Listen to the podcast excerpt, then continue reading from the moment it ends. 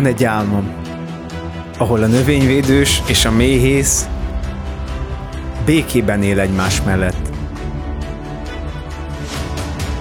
Ahol a zöldek nem akarnak bevonni minden szert, és ahol a növényvédős hajlandó biokészítményekhez is nyúlni.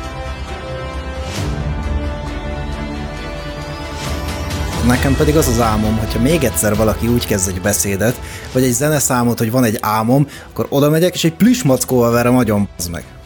Igen, és még annyi, hogy az álmomnak a része az is, hogy annyi sörárpát termesztünk, mint buzát, de ez csak ilyen side quest. Nem érdekelnek az álmaid, se te, se Martin Luther King junior, se senki.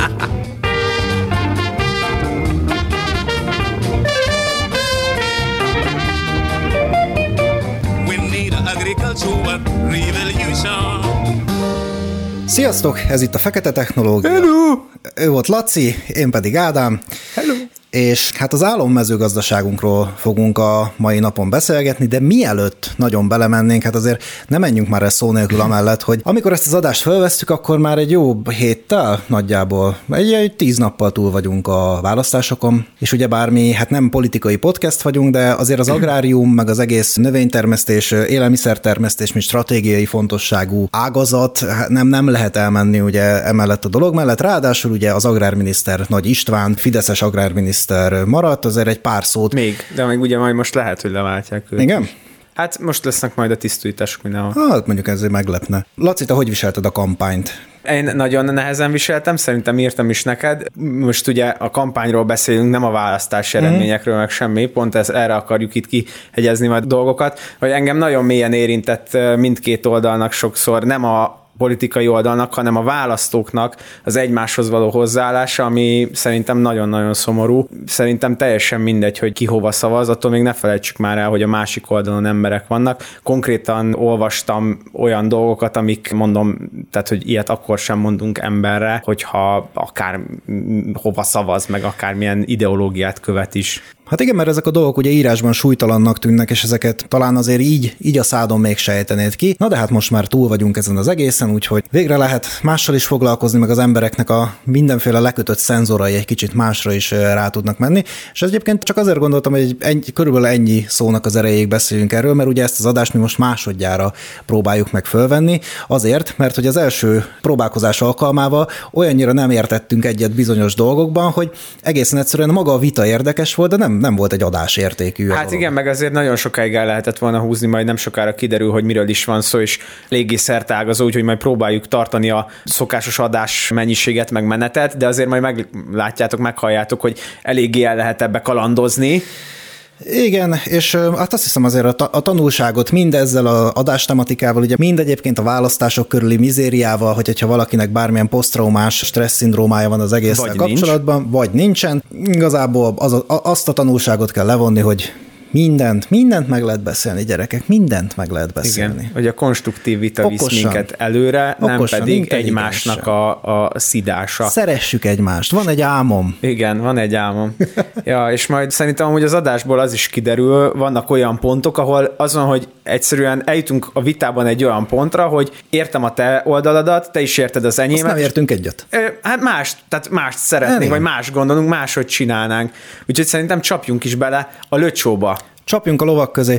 A, az egész adásnak a, a, a nagy apropóját egyébként még egy há vé gé cikk adta, fú, két vagy három héttel ezelőtt, amikor így elhatároztuk, meg ugye titeket is Facebookon megkérdeztünk, hogy mi a ti álommezőgazdaságotok, és hát hogy ez az egész kérdés hogyan merült föl, hát íme a há vé gé cikkből egy rövid szemelvény.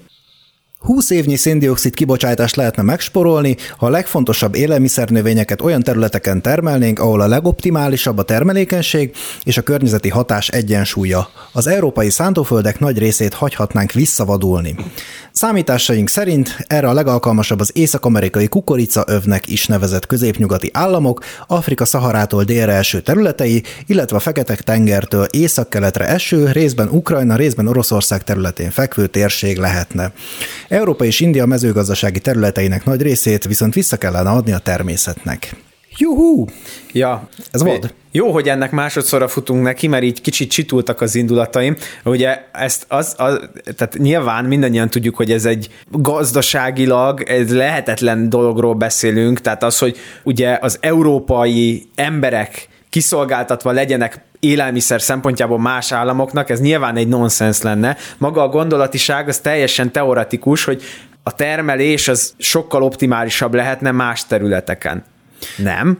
Igen, meg ugye nem mindegy, tehát itt el kell különíteni azt, hogy egy tudós feltesz egy hipotézist, és, a, és azt megpróbálja, vagy, vagy mondjuk a há vé gé egy picit már ilyen politikai programként adta elő igen, ezt az igen, egész kérdést. Igen, ez óvatosan kell bánni. Ez például egy különbség, vagy az is egy különbség, hogy azt mondjuk, hogy ez optimális, de pontosan mi az optimális? Optimális az, amire optimalizálunk. Hát itt most a széndioxid kibocsátásnak a csökkentésére optimalizáltak.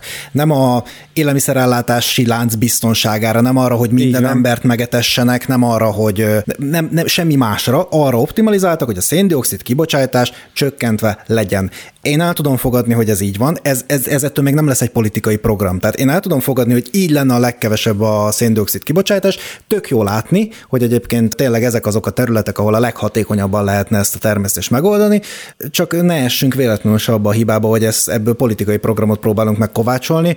Csak gondoljunk, csak egy pillanatra gondoljunk bele, hogyha most a részben Ukrajna, részben Oroszország területén fekvő Fekete-tengertől északkeletre eső területeken lennének Európának a kizárólagos élelmiszer igen. tartalékai. Hát most azért eléggé megnézhetnénk magunkat.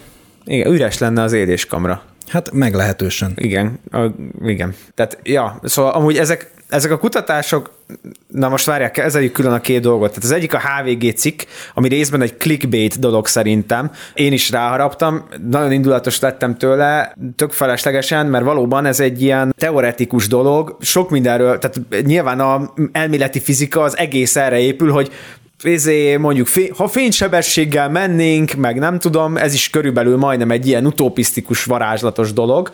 A másik, ha, ha a tudományos dolgot nézzük, akkor azt kell, hogy mondjam, hogy persze értem, amit mondanak, annyiból segíthet ez nekünk, vagy segíthet az emberiségen egy ilyen kutatás, hogy bizonyos területeken meg lehet növelni, vagy valamennyire meg lehet változtatni a termesztett kultúrák összetételét, mert ugye például az amerikai kukoricaöv, az azért kukoricaöv, nekem volt szerencsém arra járni, no. és ott írd és mond, mész, és nem látsz mást, Ádám, csak kukoricát. Nem viccelek. Tehát úgy, hogy, hogy ilyen így képzeld el, hogy mit tudom, elmész Soprontól mondjuk izé Kecskemétig, és így kukoricatábla van melletted. De az ez valahol kurva egészségtelen. Ez kurva egészségtelen, meg, meg így szépen mutatja az amerikai termesztési kultúrát, szerintem. Uh-huh. Nem véletlenül vannak agrársivatagok. Egyébként meg ugye ez is szerintem egy kérdés, hogy persze lehetne hadni visszavadulni az európai területeket, vagy nem lehetne az, hogy az amerikaiak kicsit többet vadítsanak el, és Európában is maradjon termesztés? Ez is, ezt is lehet, hogy így föl kellett volna dobni nekik. Hát, hát abszolút, alapvetően ez az egész koncepció, hogy hagyhatnánk visszavadulni. Tehát most én nem látom magam előtt azt, hogy mondjuk egy gazdálkodó, akinek van földje, az azt mondja, hogy akkor itt, itt, itt most már nem lehet termeszteni, hát mit csináljunk ezekkel a földekkel, akkor hagyjuk visszavadulni. Nem. Az a gazdálkodónak akkor az a földterülete valamit csinálnia kell. Hát azt mondják neki, hogy figyelj, itt van neked ez a nem tudom, most csak egy közepes méretet mondok, mondjuk háromszáz hektár, nem is több ezer hektár, itt van ez a háromszáz hektár föld, de ez a mostantól kezdve növénytermesztést nem folytathatsz. Hát azért nem az az első gondolata szerintem még egy növénytermesztéssel foglalkozó embernek sem, hogy hát akkor az, jó, hát akkor ennyi volt, hát akkor hagyjuk visszavadulni, szóval akkor én megyek Lidl pénztárosnak, és jó napot kívánok. Nem, hát basszus, ebből a föl, ez a föld az, amin van, ebbe van benne az összes pénzem kb. Itt, itt áll földformájában, ezzel valamit csinálni kell, tehát akkor mit tudom én, vagy kiadom gyárépületet, valamit rakjanak rá, mit tudom igen. én, de hogy így nem az következik belőle, hogy visszavadul, ez, ez nagyon súlyos, és az európai történelemben már sokszor rettenetes csődbe fulladt kommunizmussal lehet igazából azt igen. megoldani, hogy azt mondják, hogy figyelj, ez volt a te tulajdonod, de ez mostantól kezdve nem a te tulajdonod, nincsen kártalanítás, és ezt most akkor hagyjuk visszavadulni. Tehát ez, ez így, és most te, tudom, politikával kezdtük, de nem azért kommunistázom, hanem ez tényleg, tehát módszertanilag ez a kommunizmusnak a módszertárában van benne igazából, hogy ez, ez csak így lehet megoldani. Én, én azt látom bajnak ezekkel a típusú cikkekkel, hogy nyilván aki szakmabeli, annak gyakorlatilag felmerülnek ilyen kérdések, meg gondolatok rögtön tíz másodperc után, mint nálunk. Viszont sok laikusban, meg a, megint egy indulat jön a növénytermesztésben sel foglalkozókkal szemben, a növényvédősökkel szemben, hogy na, már megint itt izé rossz helyen termesztünk, mert fölszántjuk a holdat is, meg a padlást is fölszántják, ahelyett, hogy hagynánk a természetnek is helyet, meg minden. Az a baj, hogy ezek rossz célt szolgálnak, ezek a típusú cikkek, vagy nem is az, hogy hát nem tudom, nem is rossz célt szolgálnak, hanem valahogy rosszul találnak célba, azt hiszem talán így tudnám jobban megfogalmazni, mert hogy ezzel azt érik el, hogy hergelik a, a laikusokat az agrárosokkal szemben, már megint. Ez olyan, mint a biciklis autós ellentét, pedig amúgy mindkettő közlekedik, érted? Tehát, hogy egymásra vagyunk utalva, és hogy igazából szerintem amúgy, ahogy kezdted is az adást, hogy, hogy közös csatornákat, közös nyelvet, meg vitákat kéne kialakítani, nem pedig élből elutasítani a másikat. Hát figyelj, ugye itt az a kérdés, hogy mi konkrétan a cél ezekkel a cikkekkel? Elolvasva egyébként ezeket a sorokat, én úgy gondolom, hogy célt ért, mert hogy a cél az volt, hogy igazából ö, valamit hergelje, vagy, vagy, vagy gerjesszen, ha más nem, akkor kattintásokat. Na, de nézzük meg, hogy milyen a ti álommezőgazdaságotok. A ti hozzászólásaitokból fogunk táplálkozni, és hát röviden véleményezzük, és hát kezdünk egy, egy, egy meredekebb hozzászólással. D. István kiskorú elkövető, nem, nem tudom, hogy kiskorú elkövető, de a kék fényben ez annó mindig így hangzott el. Szóval D. István elkövető sorai. Kezdetnek felrobbantanám a gátokat, és munkatáborokba küldeném az összes vegyipari lobbit támogató alakot. Megszűnne a munkaigényes organikus zöldség és gyümölcsészet munkaerő hiánya. A városi irodisták és egyetemisták szintén nyaranta kötelezően, a földeken dolgoznának, addig a vidéki parasztok a városokban vennének részt továbbképzéseken. Mészáros Lőrinc munkagépeit államosítanám, és helyreállítanám velük a fokok rendszerét. Természetesen kizárólag orosz üzemanyaggal. Az állami földeket az önkormányzatok birtokába adnám, ahol közösségi célokra gazdálkodnának, illetve félhektáros területeket kapnának az emberek művelési és ökológiai minimumkövetelményekkel terhelten. És mivel, hogy alá is írta, ezt, ezt a Zöld Gerilla nevű Facebook csoportnak a D. István, nem tudom, valószínűleg adminja, vagy, vagy szerkesztője ö, osztotta Lelkes meg. Lelkes követője, vagy nem tudjuk. Vagy valami. Hát nyilván, ha Zöld Gerillaként írja alá, akkor valami szervezeti köze lehet ez a Facebook csoporthoz. Hát ez nekem elég meredek.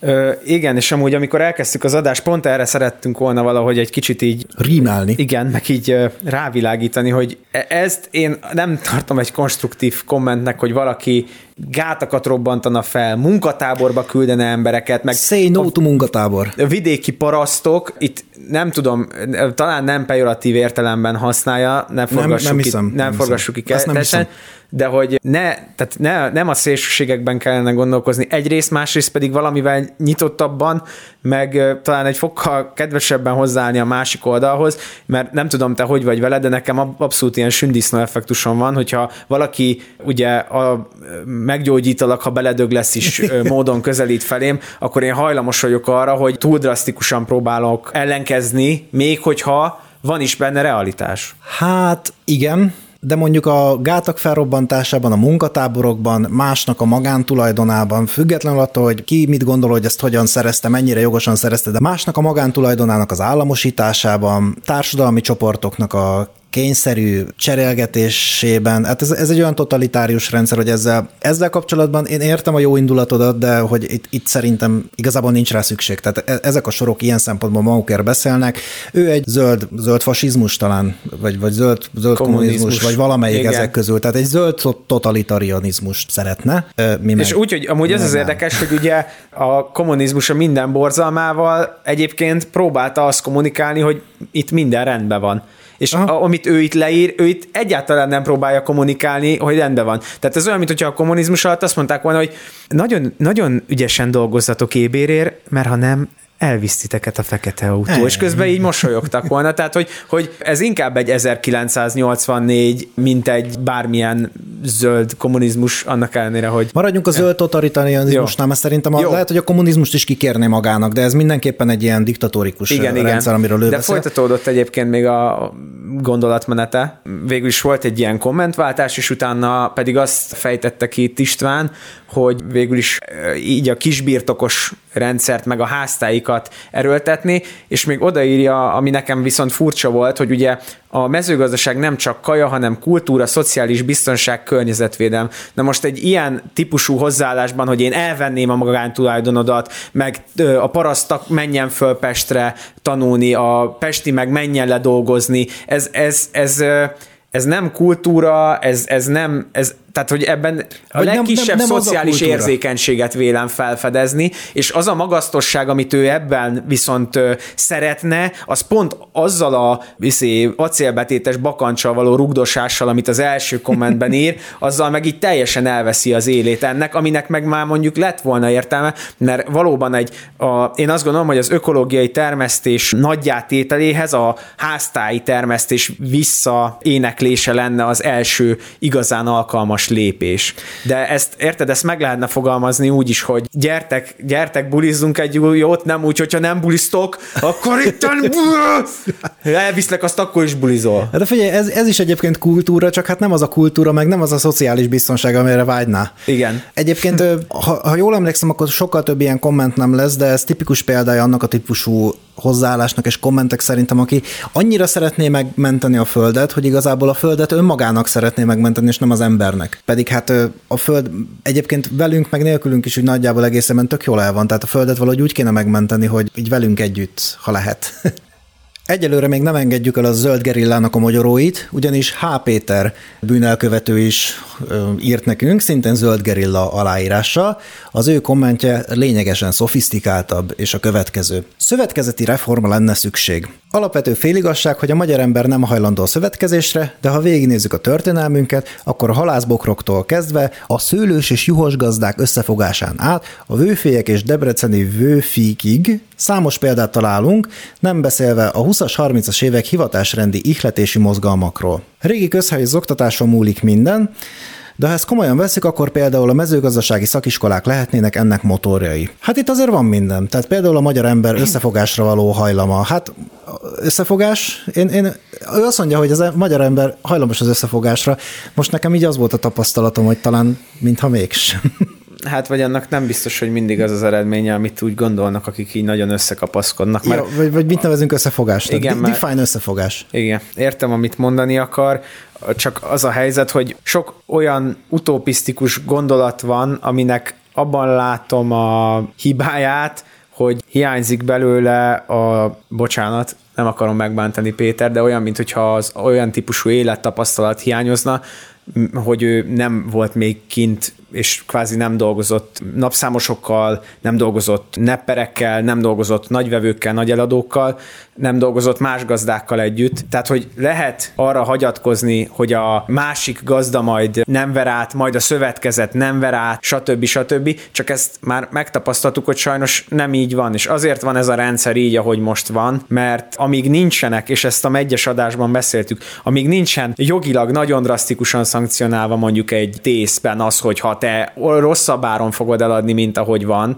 ahogy mi szeretnénk, a direkt alacsonyabb áron adod el, hogy a te árudat vegyék meg, és ne tőlünk, ne szállíts be, akkor, a, akkor nem fognak belépni a tészekbe, amíg a tész úgy viselkedik, hogy esetleg állami támogatást vesz fel, és azt nem adja tovább a gazdálkodóknak, addig a gazdálkodók szintén nem lépnek be szívesen egy tészet. Tehát azon, hogy, és mondom ismétlem, nem akarom megmenteni Péter, de hogy ha ő már volt kint, és látott, dolgozott emberekkel, akkor tudja, hogy majd akkor hiszem el, hogy annak az árunak annyi az ára, amikor csengett a bankszámlámon az összeg. Uh-huh. Nekem egy kicsit ez a huszas, harmincas évek romantikája.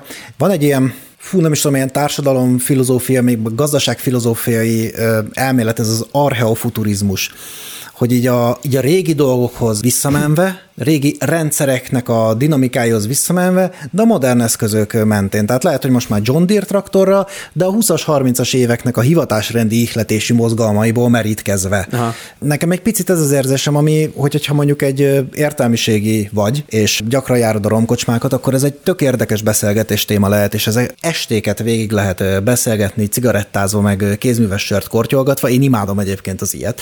De hogy az álommezőgazdaság, hát jó, ez végül is egy álom, de ez, ez, ez egy olyan álom, ami valószínűleg álom is maradt. Tehát értem, hogy ez miért álom, de ez olyan álom, ami álom is fog maradni. Tehát nem sok realitását látom ennek. Itt az oktatást emeli még ki.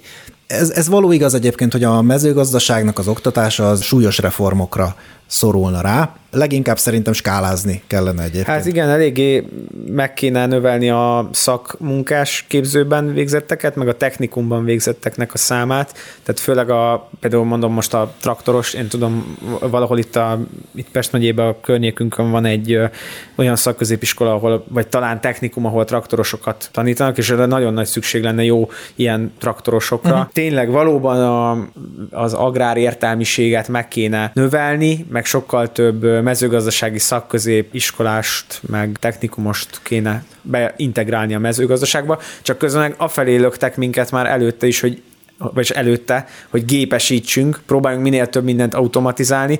Na most, ha nem kell annyi ember, akkor meg nem kell annyi ember. Meg tudod, mire kéne megoldást találni? Hogy a, ezek az emberek télen is tudjanak mit dolgozni. Uh-huh. Mert most érted, hiába persze, kézzel is le lehetne kasszáltatni az összes buzát, tök, érted, tök jó lenne, csak kézzel azt az embermennyiséget mit csinálsz velük majd decemberbe? Meg, megnöveled a háztájt, sertéstartást, azt mindenki disznót fog vágni, vagy mit, mi az elképzelés? Szóval, hogy ö, tök jó az első lépés, a következő ötöt is írjuk meg hozzá. Igen, hogy, hogy kontextus nyerjen az első lépés.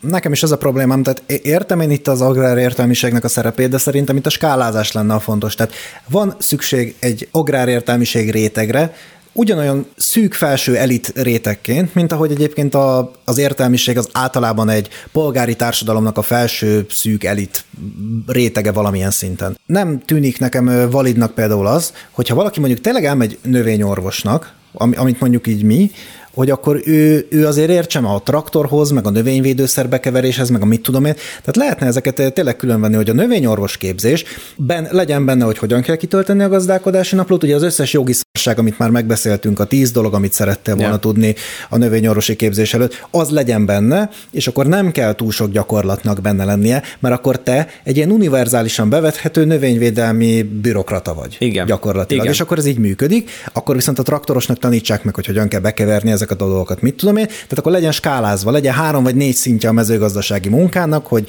szakmunkás, traktoros, mezőgazdasági gépszerelő, növényorvos mondjuk, és hogy ők, ők szépen legyenek kiskálázva, de valójában mindenkivel szemben minden elvárás él, csak esetleg kevésbé tudja ezeket az elvárásokat beteljesíteni. Tehát velem növényorvosként is egy elvárás lenne, hogy ugyan, ugyan tudjak már felülni egy traktorra, és tudjam már vezetni, holott ez nekem egyébként még csak munkaköri leírási kötelezettségem sem attól, hogy növényorvos vagyok, meg a traktorossal szemben is valahol elvárás, hogy tudja már bekeverni ezt a növényvédőszert, holott neki ezt nem munkaköri kötelessége, meg szakmai kötelessége tudni ezt a növényorvosnak a vezetése nélkül. Tehát akkor, akkor legyen az, hogy mit, mit diktál a gyakorlat, neked ezt kell tudni, neked meg azt kell tudni, és akkor mindenki tudja azt, skálázzuk szét az oktatást, ez egyébként egy, egy működő dolog, de ezt meg már én mondom, nem ide van írva. Igen, én meg most akkor arra kérném meg a Zöld Gerilla csapatát, hogy én azt látom, hogy vannak egész jó gondolataik, vannak szerintem nem jó gondolataik, de ez így most egyelőre egy picit nekem, ahogy te is fogalmaztál, kontextus nélküli,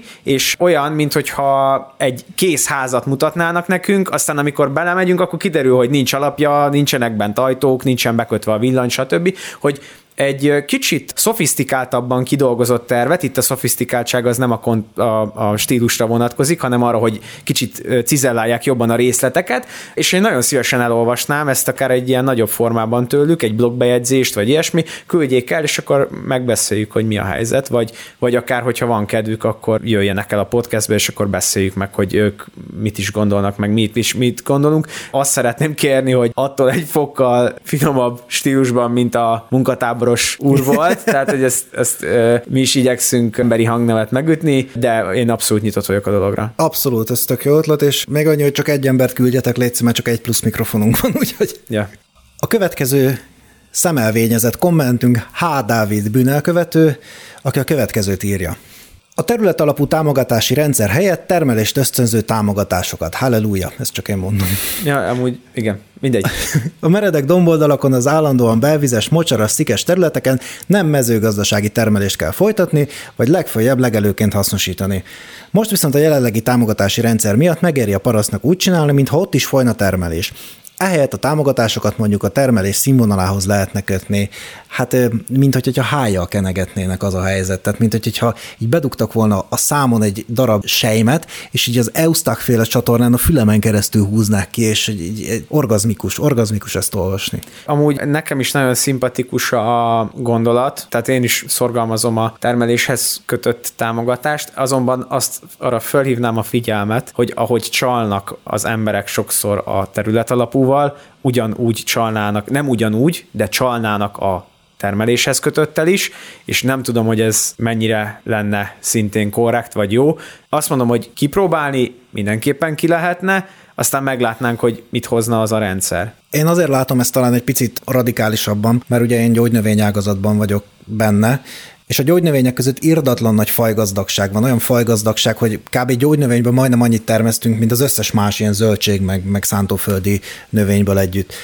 És emiatt a fajgazdagság, meg, meg, meg életformák közötti különbség, meg minden miatt könnyen lehet vele, ez egy, ez egy rugalmas rendszer, könnyen lehet vele játszani, de, de úgy is könnyen lehet vele játszani, hogy könnyű vele visszaélni. Például ott van például az édeskömény, ami egy relatív alacsony igényű növénynek tekinthető, ugye apiácei, ernyősvirágú, mint a tudom én, répa, vagy a, vagy a kapor, inkább azt hasonlítanám ilyen szempontból. És egy csomószor megcsinálják azt, hogy effektíve termelésre, növénytermesztésre alkalmatlan földbe bevetik az édesköményt, mert igazából a talajt lefedi, a gyomokat nem nagyon hagyja egyébként kinőni, hogy, hogyha megered. Egyébként ez egy fontos feltétel, tehát a tavaszi csapadék, ami mostanában ritkább, az egy követelménye az édeskeménynek, de, de hogy, hogyha megered, akkor iszonyú vegetatív tömeget hoz létre, teljesen leárnyékolja maga alatt a talajt, szóval ott nem lesz gyom probléma, és aztán nem takarítanak be róla, mert ugye miért is takarítanának, hiszen nem azért vetették, hogy betakarítsanak róla, hanem azért, hogy a támogatást beszedjék róla, mert hogy be van vetve. Aha. Édesköménnyel. És az összes támogatást megkapják, viszont egy deka növényvédelmet nem adnak az egésznek, mert ugye édeskömény ugye gyógynövény, a gyógynövényeknél a fajták azért nem olyan nagyon érzékenyek, hiszen maga az egész fajta kérdés nincs annyira kiforva, mint mondjuk egy gyümölcs vagy egy zöldségágazatban. Ezek azért a vad alaphoz egy picit közelebb állnak mindig, mint mondjuk egy, mint egy almánál, ahol ilyen nagyon extrém fajták vannak. Szóval a terület alapú támogatással való visszaélésnek a gyakorlata az hozzám lehet, hogy egy picit közelebb áll tapasztalatilag, mert több ilyet látok, mivel hogy a gyógynövényben erre vannak alkalmas kultúrák, amikkel ezt meg lehet csinálni.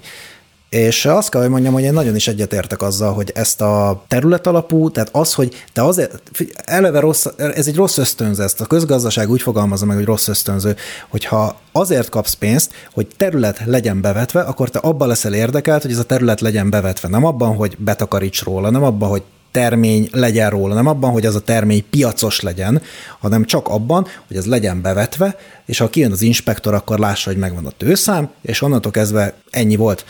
Ezt egy édesköménnyel egyébként meg lehet csinálni, hogyha az ember egy kicsit odafigyel, tulajdonképpen növényvédelem nélkül, aztán amikor vége van a szezonnak, akkor betárcsázod, és jó napot kívánok. Minden esetre kérdéseket vet fel a támogatási rendszer.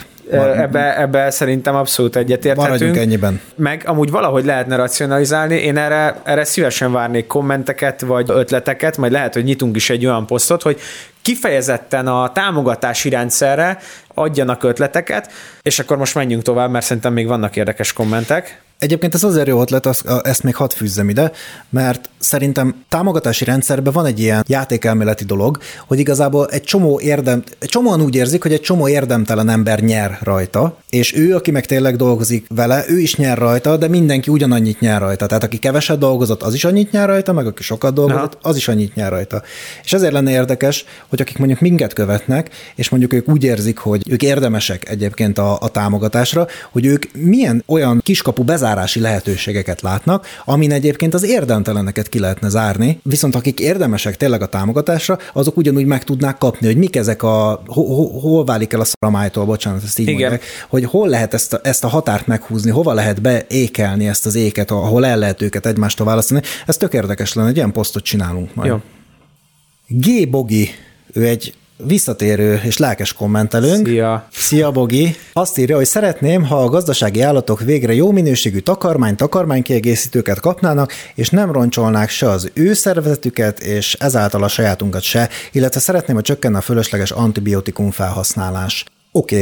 Okay. Nekem van egy jó cimborám, Isti, Istit majd uh, szerintem... Szia egy... Isti. Szia Isti. Egyszer majd már próbál, már, már fűzögetem, hogy egyszer uh, jöjjön, beszélgessünk kicsit, ő állattenyésztésben van, és szerintem ez majd egy külön adást mindenképpen megér. Elképesztően hallod, baromi érdekes a takarmányozásnak a, a, a tejre való hatása, a húsra való hatása, magának a, a jószágra való hatása. Én ezt az antibiotikum, ez a csökkenne a felesleges antibiotikum felhasználás, ezt én nem látom annyira, nem, de sajnos nem vagyok benne, vagy szerencsére, én nagyon tisztelem az állattenyésztőket. Nem lenne hozzá gyomrom. Nem csak meg, meg elképesztő munkabírás, tehát az, uh-huh. hogy karácsonykor, szilveszterkor, húsvétkor mindig nyomni kell, de hogy, na tehát az, hogy, hogy nem tudom, hogy mennyire éri meg fölöslegesen antibiotikumot használni, nem tudom, hogy mennyire drága az antibiotikum, érted? Tehát, hogy, hogy izé prüszköl egyet a riska, azt be, beletolom már is az antibiotikumot. Hogyha ez így működik, akkor mindenképpen racionalizálni kellene, akkor vagy az állatorvosoknak a munkáját kéne felértékelni, és az, hogy mindenképpen szigorodjon, tehát, hogy ő ne adjon minden áron antibiotikumot, vagy nem tudom, nem tudom, hogy ezt hogy lehetne racionalizálni. Megértem, hogyha félnek az antibiotikum túlzott használatától, de nem tudom, hogy ez mennyire valós, mennyire égető aktuális probléma. Ezt is kifejthetitek, mert erre tökre kíváncsi vagyok. Nyilván Bogi nem hiába hozta föl, biztos, hogy ez egy valós, releváns probléma most, tehát, hogy túl sok antibiotikumot használunk, de szegény, szegény állattenyésztőknél meg úgy tudom, hogy őket meg annyira megnyagatják ugyanezzel a papírmunkával, és elég nehéz utána menni bizonyos dolgoknak, hogy ez meg szintén az is fölösleges, hogy, tehát, hogy inkább racionalizálnánk valahogy máshogy, mint hogy megint valakiknek a nyakába zúdítunk egy csomó papírmunkát fölöslegesen. Ja, mondjuk egyébként az antibiotikum felhasználása szerintem a, ezeknek az állatoknak a sűrűn tartásával függ össze, tehát egy, egy kisebb létszámú, vagy négyzetméterenként ilyen fajlagos, alacsonyabb állatszám mellett nyilván alacsonyabb antibiotikum felhasználásra is lenne szükség. Ez mondjuk egy állatjóléti kérdés, amivel kapcsolatban én érzékeny tudok lenni, tehát én azt gondolom, hogy a, a nagyüzemi állattartás az ahhoz a nyugati életszínvonalhoz, amit élünk, igazán megengedhető lenne, hogy picit drágábban, akkor picit kevesebb húst fogyasszunk, de azoknak az állatoknak, amiket megeszünk, az egy picivel legyen már jobb. Nem értesz egyet, elfogadom, nem mindenki teheti meg azt, hogy drágábban fizesse ki, nem mindenki teheti meg azt, hogy válogasson, mert mondjuk fizikai munkát végez, és azt mondja, hogy neki szüksége van a húsra, meg a zsiradékra, meg a mit tudom én. Elfogadom az ellenérvet, mert, mert jogos lehet itt is az ellenérv. Azért csak itt megemlíteném, hogy egyébként az antibiotikum felhasználásra már vannak alternatívák. Tehát például illóolaj, mint táplálékkiegészítő felhasználásával, tá- állati táplálékkiegészítőként való felhasználásával lehet bizonyos mértékben az antibiotikumokat helyettesíteni, nem feltétlenül kell kifejezetten az antibiotikumokat használni. Széttom, bocs, azért vigyörgök, hogy ilyen elképzelem, hogy tudod, ilyen, ilyen homeopátiáson kezelik a riskát, hogy tudod, így akupunktúrázgatják, meg tudod, izé, fülbe csöppentsen ebből hármat, meg ilyesmi, na mindegy. De jó, de hát gondolj már bele, hát egy, egy, egy, egy illóolaj az egy tök erős antivirális, antifungicid, ja. antibakteriális, antimikrobiális, hoppá, ez volt, a, ez, ez, ez volt az Igen. a szó, amit kerestem. Igen, az antifungicid, ez meg is lepett. Ne, nehéz volt besakkozni a helyemre, hogy az, az agyamba, hoppá, hogy ez hol olyan, van. Hogy antifungicid, aha, igen, igen, igen. antifungális. Ja, nem, az a, a, lehet használni ezeket az illóolajokat, de ugye akkor itt, itt tartunk megint, hogy a takarmány, takarmány kiegészítők mennyire roncsolják az állatot. Jók egyébként antimikrobiális szempontból az illóolajok, viszont tény és való, hogy egyébként amennyire én tudom, semmi közöm nincsen a, az állattudományhoz, de amennyire tudom, a vesét például ezek elég erőt teljesen károsítják. Most egy állatnak ugye oda tudod adni, mert hamarabb levágod, mint hogy olyan krónikus vesekárosodást szenvedne, hogy abba hal bele, de tény is valahogy roncsolja az állatot. Ja, meg az, az szerintem az például valószínűleg az lehet bizonyos ilyesmiknek a gondolatisága, hogy úgyis levágjuk, ez most nagyon erős dolog, amit kimondok, mm. de hogy, hogy attól még, ja, ez ne legyen már így, tehát hogy szegény jószág, amíg él, addig meg hadd éljen már normálisan. B. Evelin azt javasolja, hogy a lehető legközérthetőbbé és logikusabbá szeretné tenni a gazdálkodás bürokratikus terheit, nem fogunk különösebben belemenni, mélyen, mélységesen egyetértünk a, a véleményével, ha bárki erre kíváncsi, akkor szintén a tíz dolog, amit szerettél volna tudni, mielőtt növényorvos képzésre mentél adást, tudjuk, hogy gyakorlatilag egy órán keresztül cringelünk azon, hogy mennyi bürokratikus teher van a gazdálkodókon. Igen, tök jó dolgokat ír még utána is egyébként ezzel a, hogy könnyebb legyen őstermelőnek lenni, meg hogy, hogy a aktívabbak legyenek a termelői piacok, meg a bevásárló közösségek. Vannak nagyon jó minőségű, tehát amúgy kicsit érzek egy kis problémát, a, nálunk van ugye helyi piac a környéken több is, és van, ahol nem, nem annyira jó minőségű feltétlen a dolog, és nem feltétlen vegyszermentes a dolog. Tehát, hogy aha. érted, hogy ha, de közben úgy van, hogy nem olcsóbb, mint egy multinál uh-huh. már. Tehát, hogy kezd egy picit ilyen fölhigulni, meg nem túl jóvá válni a, a helyi piacoknak a megítélése, az ára meg pláne. Tehát, amikor a Marika néni a csoffatrépát árulja annyiért, mint a nagyáruház, és Marika néni is lefújja permetszerrel, akkor, és ugyanannyit fizetsz, érted? Tehát, hogy akkor minek mennél le a piacra ezzel szívni, amikor meg tudsz venni mindent bármelyik nap egy helyen. Tehát én nem csak azt mondom, hogy, a, hogy legyenek mindenhol aktív termelői piacok, hanem valahogy a háztáji termesztés minőségét újra olyan színvonalúvá kell tenni, hogy megérje akár drágában is azt választani, meg ráállítani az embereket arra, hogy periódikusan vásároljanak, mert ugye vidéken nem minden nap van pi- piac, uh-huh. hanem ugye valamelyik napokon. Igen. És akkor, hogy a ugye vásárnapon. A vásárnapokon. Tehát, hogy ezekre visszálljanak az emberek. Azt gondolom, hogy valahogy a vidéki életet kéne újra felpesdíteni, ez is nagyon messzire visz, nem akarunk ebből belemenni, uh-huh. akár ez is megér egy külön adást. Barátnőm, szia virág! Szoktam nagyon sokat, szegény nagyon sokat szenved ezzel, én rengeteg városfejlesztési gondolatom van, rengeteg ilyen gazdaság fejlesztési gondolatom van. Lehet, hogy csaphatnánk egyszer egy olyan adást is, ha van kedvetek meghallgatni, hogy egy ilyen, hogyan virágoztassunk fel egy települést, uh-huh. úgyhogy újra ott a háztáji termesztés megerősödjön. Mert ezek így, nem tudom neked mi a véleményed, de tök jó gondolatok hangzanak el, de egy picit ilyen, ha nekem most kiadnák feladatba, hogy ezt csináljam meg, azért, hogy mondjam, betennék két szivacsot a hónom alá, hogy az izzadsággal kezdjek valamit, mert hogy, hogy ezek, ezek nem olyan egyszerű dolgok, hogy az embereket a háztáji termesztésre visszaszoktatni. Nem tudom, mennyire vagy benne, hogy nekünk mindig volt otthon sertés, egy ideje már nincs, és hogy, hogy borzasztó rossz áron van a sertés tartása. Tehát az, hogy, hogy megveszed a malacot, és amire fölneveled, levágatod, tudod, mert hát jó, most mondjuk akkor levágjátok magatoknak, feldolgozzátok. A felét lehet, hogy meg se eszitek, mert ez valamelyik nem szereti a disznóhúst, valamelyik nem szereti csípősen a kolbásztakat, meg szokol, csípősen szereti, stb. Stb. A felét már is osztogattátok a rokonoknak, és az a lényeg, hogy a végén ott vagy, hogy olcsóbb lett volna megvenni a boltba. Érted? Mm. És hogy valahogy nem tudom, ezeket kéne picit így átgondolni. Nem ragadunk le ennél, erre figyelmeztettem mindenkit az adás elején, hogy nagyon sok fele el lehetne menni, de azért szeretném, hogy egy kis ilyen gondolatindítónak ez megszületne.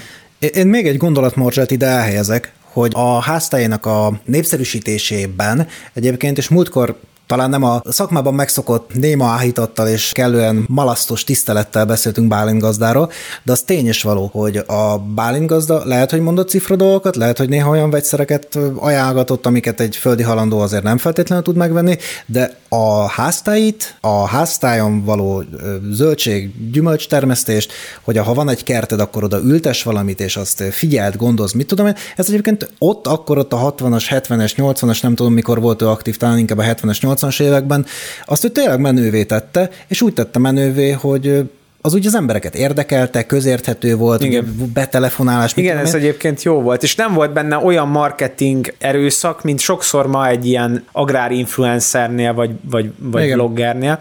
Én még, hogyha megengeded, akkor még egy pici gondolatot elindítanék, ez egy érdekes dolog lesz szerintem. Szóval az van, hogy alapvetően ugye a háztáji termesztés, az vagy, vagy úgy tudod megoldani, hogy vállalkozó vagy, és van időd arra, hogy te még otthon a házi kerttel foglalkozz, vagy nem tudom máshogy, vagy nyugdíjas vagy, mert lássuk be, hogyha te mondjuk nyolctól négyig dolgozol, hazamész, főzöl, vagy esetleg elmész még sportolni, stb. stb. Este öt-hat fele még kimenni kertészkedni másfél-két órát, meg ellátni a jószágot minden hajnalba, esetleg este eltört a lába, mit csinál vágjuk le a disznót, nem most kéne. Tehát, hogy, hogy azért egy, egy ilyen háztáji gazdaság rengeteg plusz munkát igényel. Ez olyan, mintha lenne még pluszba egy félállásod, és hogy én azt gondolom, és figyelj, most jön az érdekes dolog, és egy vitaindítónak szerintem, szerintem különleges, hogy vagy ugye azzal nem sokat érnénk, de mégis a négy napos munkahét, tehát hogy legyen több ideje az embereknek, uh-huh. vagy az a lényeg, hogy nem is úgy négy napos munkahét, hogy uh, ugye mondjuk a péntek is szabad nap, hiszen attól még a csirkét azt meg kell tetni kedden is,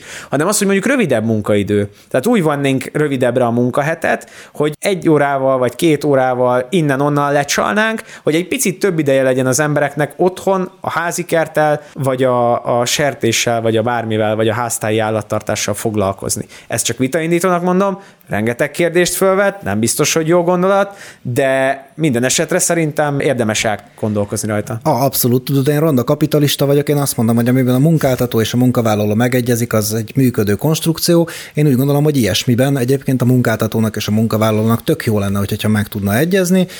Kultúra kérdése egyébként, hogy ebben képes-e megegyezni, jelen pillanatban nem ilyen kultúra van, de ezt a kultúrát tehát ki kell alakítani. Igen, ugye én szok, igyekszem mindig a munkáltatói oldalról is tekinteni a dolgot, nekem az nyilván nem jó, hogyha valaki kevesebbet dolgozik, és mondjuk például ez egy érdekes gondolat lenne, tudom, hogy te nem annyira szereted az ilyen állami belenyúlásokat, de hogy, hogyha mondjuk egy szép lassú átállást a háztáji termesztésre és így megnövelve az ökológiai termesztést úgy indítanánk el, hogy a munkáltatót abban az esetben támogatjuk, hogyha a munkavállalója otthon háztáji termesztést végez, és az mondjuk egy ilyen kosárközösségbe beadja, tehát az anyag, hogy adminisztrálva legyen, hogy az a munkavállaló az megtermeli azt a valamit, érted? Tudom, hmm. hogy ez is egy ilyen utopisztikus, meg bonyolult dolog, de minden esetre az, hogy egy olyan típusú átás, hogy a munkavállaló, vagy a munkáltató is kapjon valamiféle ösztönzőt arra, hogy ő elengedje a munkavállalóját. A munkavállaló is kapjon valami ösztönzőt arra, hogy ő ebből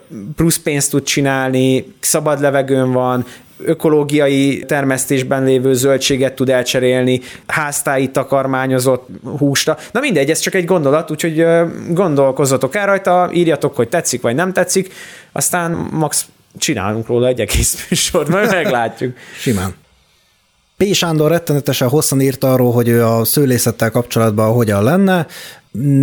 Nem vagyunk szőlészek, de elfogadjuk a meglátásait. Ja, ja, egyébként, egyébként annyira, na például pont ilyesmire várok, mint amit Sándor kirakott, tehát ugye ez már eléggé cizellált, ez elég konkrét. Aha. Na nekem ez, ez kifejezetten tetszik, nyilván vannak benne, ő, azt hiszem ő is egyetértene ezzel, vannak benne bizonyos talán utopisztikus gondolatok, amik nem biztos, hogy úgy működnének, mint ahogy az működhetne, mint a szőlőtősdét például említi, de, de nagyon tetszik a, a részletessége, látszik, hogy jól átgondolt, én, én, én több, több ilyet tök szívesen megnéznék, meg meghallgatnék, aki esetleg szóba áll velünk. Jó, és akkor ebben a pillanatban egyébként én rögzítettem ezt a posztot az a Facebook oldalunknak a tetején, úgyhogy bárki elolvashatja egyébként Sándornak a hozzászólását. Most ennek az adásnak a keretein belül ez, na ez viszont meg már tényleg annyira szofisztikált, és mi meg annyira nem nagyon értünk a szőlőhöz, ilyen, ennyire, amennyire ő itt most belement, hogy mi ezt most így ugorjuk, de egyébként ha valaki szeretne okos meg érdekes gondolatokat olvasni, akkor itt ez, ez alatt a poszt alatt megteheti és megkereseti P.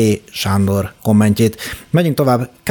Sándor bűnelkövetőnek a kommentjére. Ő behoz egy-két érdekes témát, most nem olvassuk fel az övét se. Érintőlegesen bizonyos gé em ó-knak az engedélyezése, hazai feldolgozóipar és infrastruktúra fejlesztése, minél több zöld támogatás. És azt is írja, hogy elfogadni azt, hogy bizonyos termékeknek egyszerűen magasabb árának kell lennie ahhoz, hogy elfogadható minőségű legyen, és egy nagyon jó példát hoz, amivel én egyet is tudok érteni, ugye a virsli, vagy például a parizer, ugye, hogy ha, ha azt szeretnéd, hogy ne húsipari melléktermékből legyen az előállítva, akkor annak valószínűleg ára lesz. Kérdés, hogy kifizeted-e a parizerért azt az árat, hogy ez egyébként valóban húsból, és mondjuk ne szójából, meg, meg bőrből, meg zsírból készüljön. Igen, és amúgy nekem azért is nagyon szimpatikus a, a komment, mert na látod, amit a Zöld Gerillánál említettem, hogy kicsit érzem a, a hiányát a szakmai mm-hmm. illatnak a kommentben. Na itt, itt viszont a, ez a, van ez a szezonalitás és lokalitás. Szabolcsban ne akarj decemberben görög salit enni friss paradicsommal, zárójelben aztán persze megy a rinyálás, hogy kilencszázkilencven forint egy kiló, és mellé vízízű. Ez az ember találkozott azokkal az emberekkel, és ő, ő benne van könnyékig, látta, hallotta, releváns gondolatok, na, na én, én nagyon egyet tudok alá érteni, és tök, tökre, tökre tetszik ez az egész hozzáállás. A gé em ó vesszóparipánk, ugye a gé em ó-s adásban ja, már feldolgozóipar a megyes adásban volt. Igen, az meg a megyes adásban, ezekről már volt szó más adásokban, tehát nagyjából tudjátok a véleményünket, de hogy összességében mi alapvetően támogatjuk a gé em ó-t, csak nem azt a gé em ó-t, amelyik mondjuk azt mondja, hogy akkor glifozát rezisztens a növény, és akkor lehet fújni glifozáttal, hanem hogy mondjuk olyan lombozatot fejleszten, ami alatt nem nő ki a gyom, és akkor úgy legyen gyomrezisztens, és ja. ne a glifozátra legyen legyen rezisztens. A feldolgozóipar meg hát ugye Magyarországon egy nagy, nagy hiátus, tehát ugye a megyes adásban is megbeszéltük, hogy a magyar megytermesztés, ugye szinte géncentruma vagyunk ennek a növénynek, az akkor lenne erős, hogyha a termelők nem lennének kiszolgáltatva a felvásárlóknak, hogy rájuk rohad ez a, ez a termény, hanem hogyha olyanjuk van, akkor esetleg befőttet tudnak belőle csinálni, és már a befőttet tudják értékesíteni, és nincsenek ilyen, ilyen nagyon szoros idő- és árversenyben. Igen.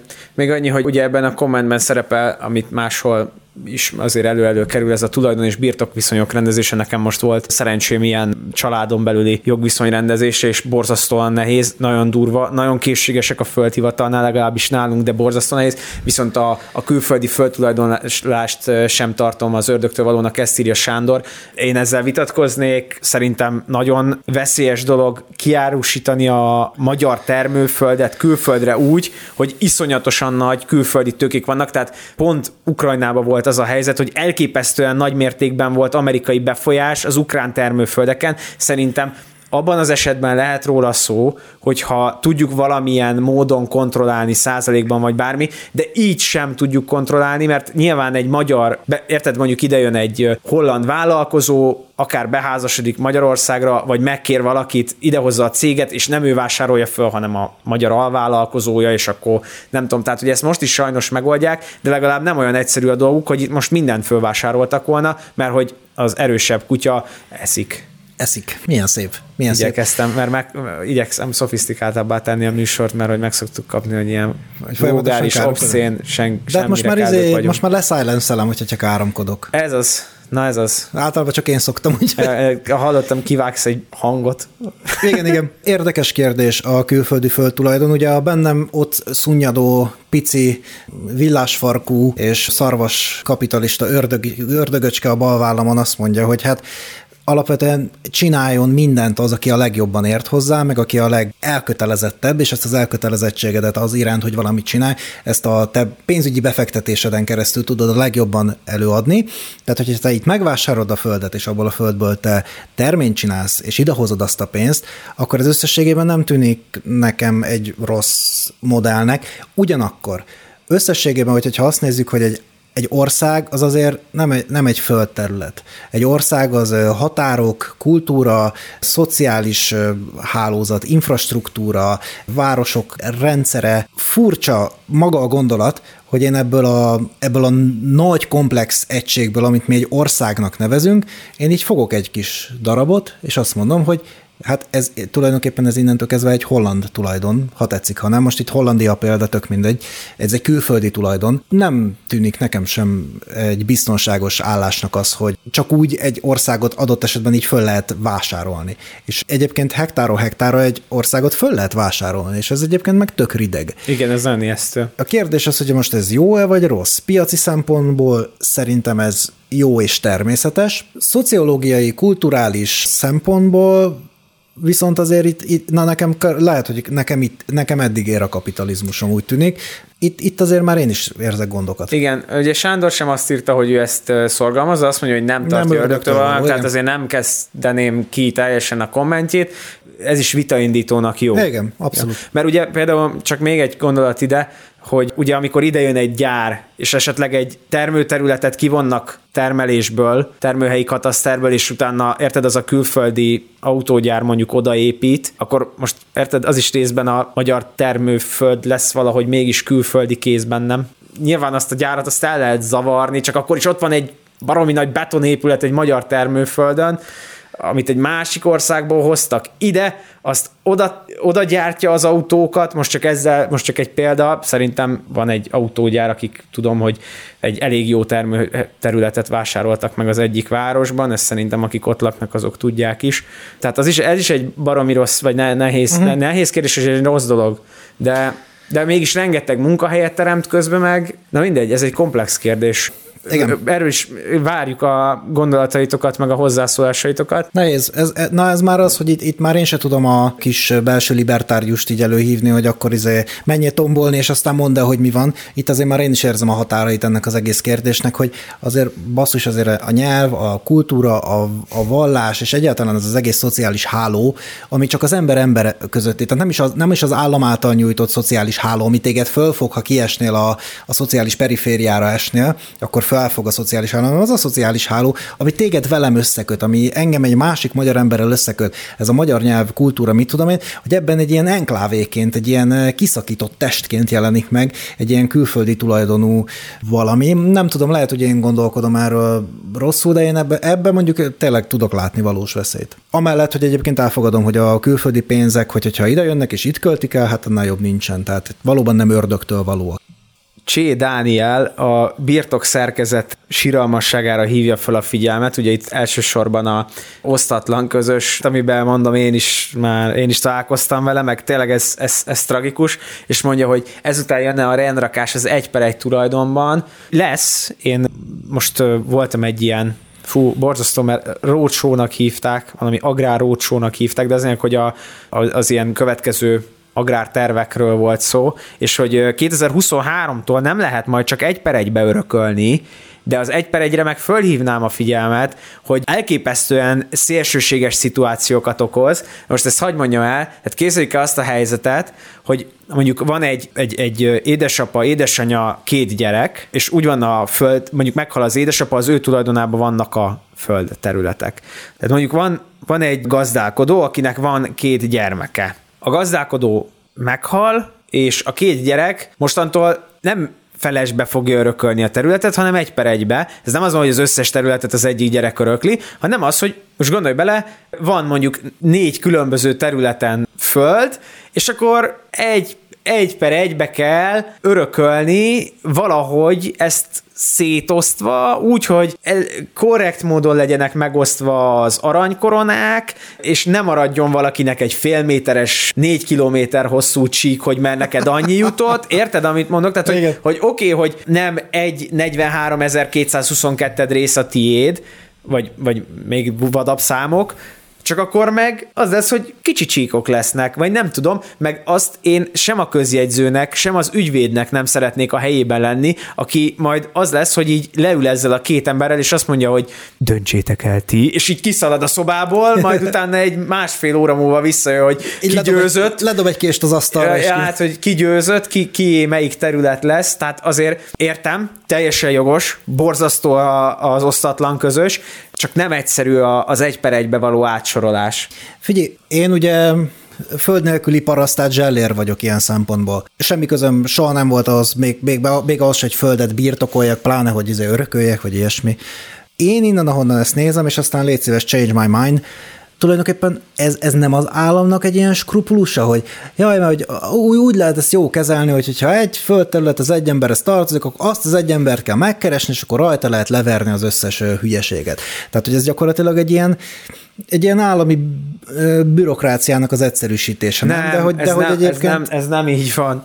Nem, ez, ez, ez hogyha ha lenne ilyen területed mondjuk, amit fú, mondjuk na, huszonhárom, mondja, ember, tehát huszonhárom emberrel kell osztoznod a területen, és mondjuk úgy, hogy te vagy, te műveled, és akkor mondjuk meg akarod vásárolni, akkor addig nem tudod megvásárolni, amíg nem írta alá mindenki, de már van, aki nem is él, valaki izé, az egyik Sopronban lakik, a másik Győrbe, a harmadik meg Szegeden, a negyedik meg Londonba, és akkor azon, hogy egyszerűen nem tudod se megvenni, de még rosszabb, mert eladni se tudod, semmit nem tudsz csinálni a földdel, mert ilyen borzasztó hebehúrgya, olyan jogi anomáliákba kerülsz, meg vársz, meg kutatsz föl embereket, mert úgy van, hogy szeretnéd megvásárolni, vagy szeretnéd eladni.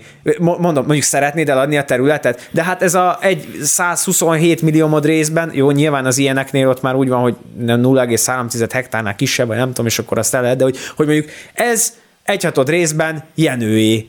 És akkor megkeresed Jenőt, Jenő meghalt, Jenő része tovább öröklődött két gyerek felé. Az egyik gyerek az Ausztráliában lakik, a másik meg Tápiószecsőn. Lemész Tápiószecsőre, hello, szeretném megvenni a föld, vagy szeretném eladni a földet, meg hozzájárultok? Ö, hát én igen, de az a helyzet, hogy János, John, ő nem járulna hozzá, vagy nem tudom, nem beszéltünk húsz éve, tudod, és akkor ilyen...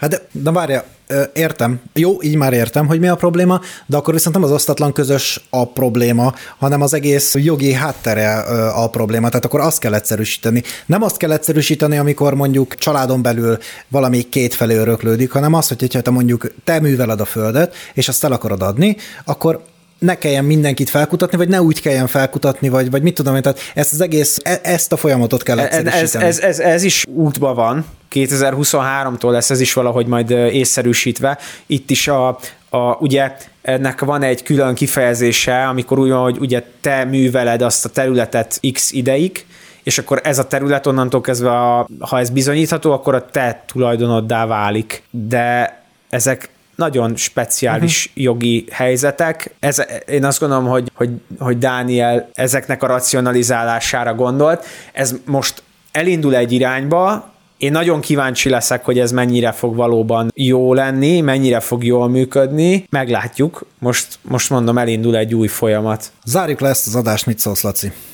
Oké. Okay. Azt gondolnám, hogy utolsó gondolatként próbáld meg a lehető legrövidebben összefoglalni a te álommezőgazdaságodnak a fundamentumát, a quintessenciáját. Stabilitás. Ez, ez jól hangzik. Ugye? Igen. Én pedig azt mondom, hogy nulla támogatás, nulla adó. Jó, arról majd csinálunk egy külön adást, amikor erről beszélünk, mert szerintem el tudunk beszélni majd róla. Ja. Jó, köszi, hogy meghallgattatok. Én nagyon-nagyon-nagyon szívesen olvasnám, meg ha van elég bátor jelentkező, akkor meg is hallgatnám, hogy mi a véleményetek, meg legyetek résem, mert erről, ebből, ezekből a gondolatokból majd fogunk csemegézni, és lehet, hogy majd itt-ott jó, számítunk az aktivitásotokra. Így, így. Ö, osszátok meg velünk a véleményeteket, meg osszátok meg mindenkivel ezt, ezeket a véleményeteket, mert azt gondolom, hogy azzal tudunk elérni majd eredményt, azzal tudjuk átütni ezeket a dolgokat, hogyha minél hangosabbak leszünk, értve ezt a már adás elején kért szofisztikáltsággal. Tehát vitaindítás, találjunk valami közös nevezőt, ha tudunk, és ezt próbáljuk meg minél hangosabbá tenni, mert azt gondolom, hogy ezzel, ezzel el tudunk érni eredményeket, föl tudunk, tudunk elég hangosak lenni, hogy fönt is meghallják. Így. Sziasztok! Hello! Törperehögés.